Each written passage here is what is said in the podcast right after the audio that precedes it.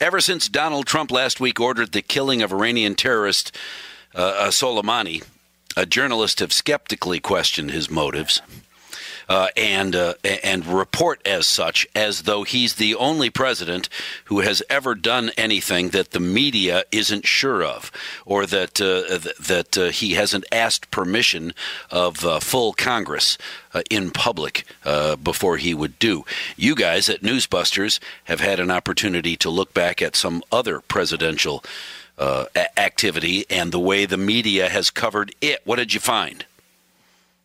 Yeah, so we found the most logical comparison. We went back and looked 1998 uh, when uh, Bill Clinton uh, ordered airstrikes over Iraq. Uh, it, it, came during the time of his impeachment as well.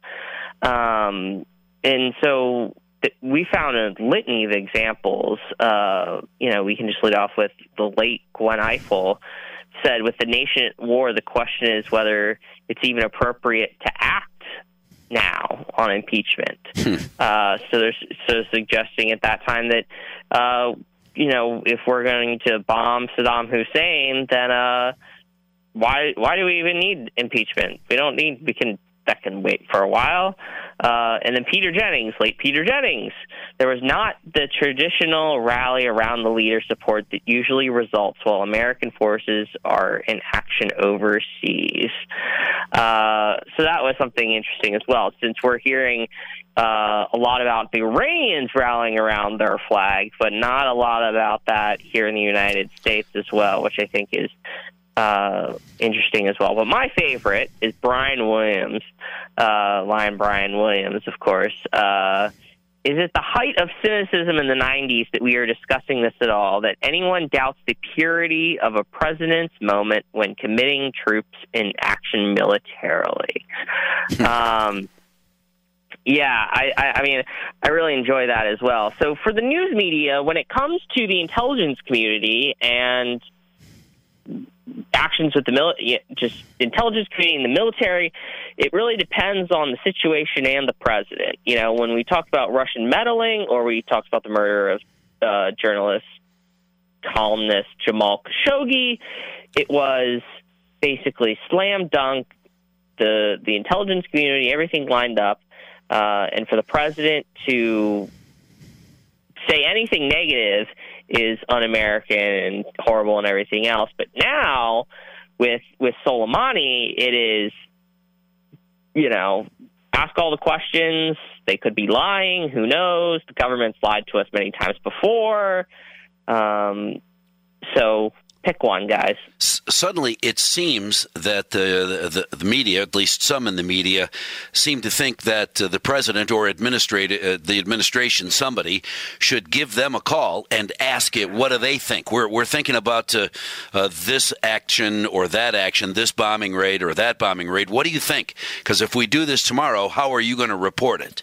Uh, as, as, though they have first right of refusal, it seems.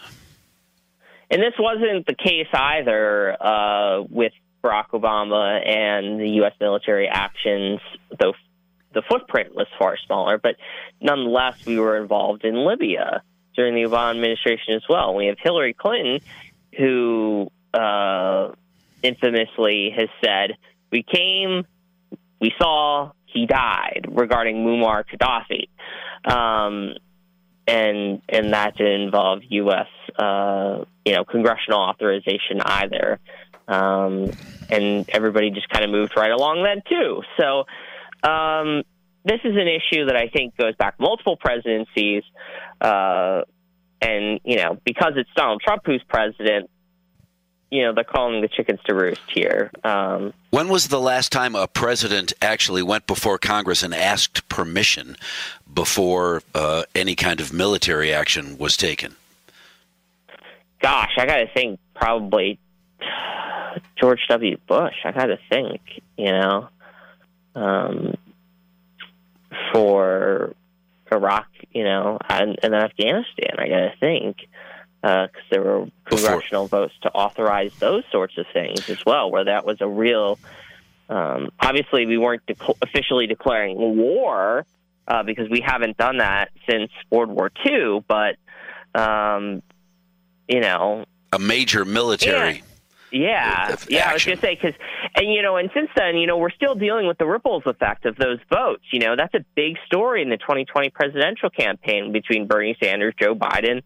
Uh, not just votes to go into Iraq, but votes to go into Afghanistan as well. So um, these solemn, very important votes where the president doesn't pass the buck, but also but asks for Congress to be on the record supporting this too.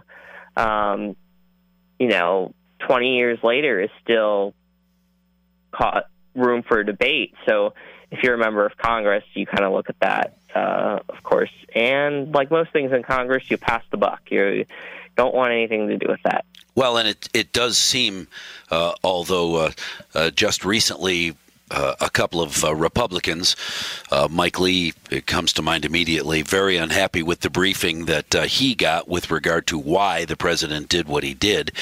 Uh, in particular, if what was being shared in that closed door meeting was move on, nothing to see, nothing to talk about. We did what we did, and we didn't need your permission. Even you Republicans don't get to know what's going on before we do anything and everything. And now they're angry as well. So limit the president's power, limit his ability to do anything without our permission.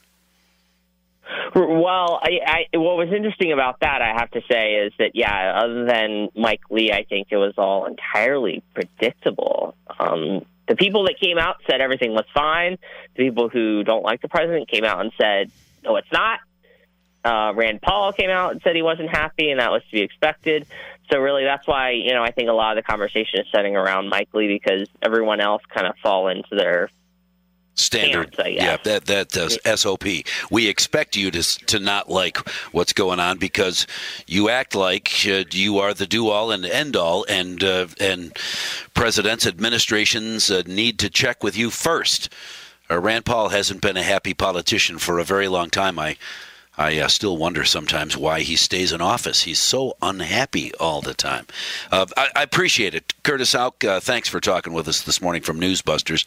It is interesting to me to, to watch coverage. I wonder how many people nationwide still get their news from the major news outlets and feel like that's all I need to know.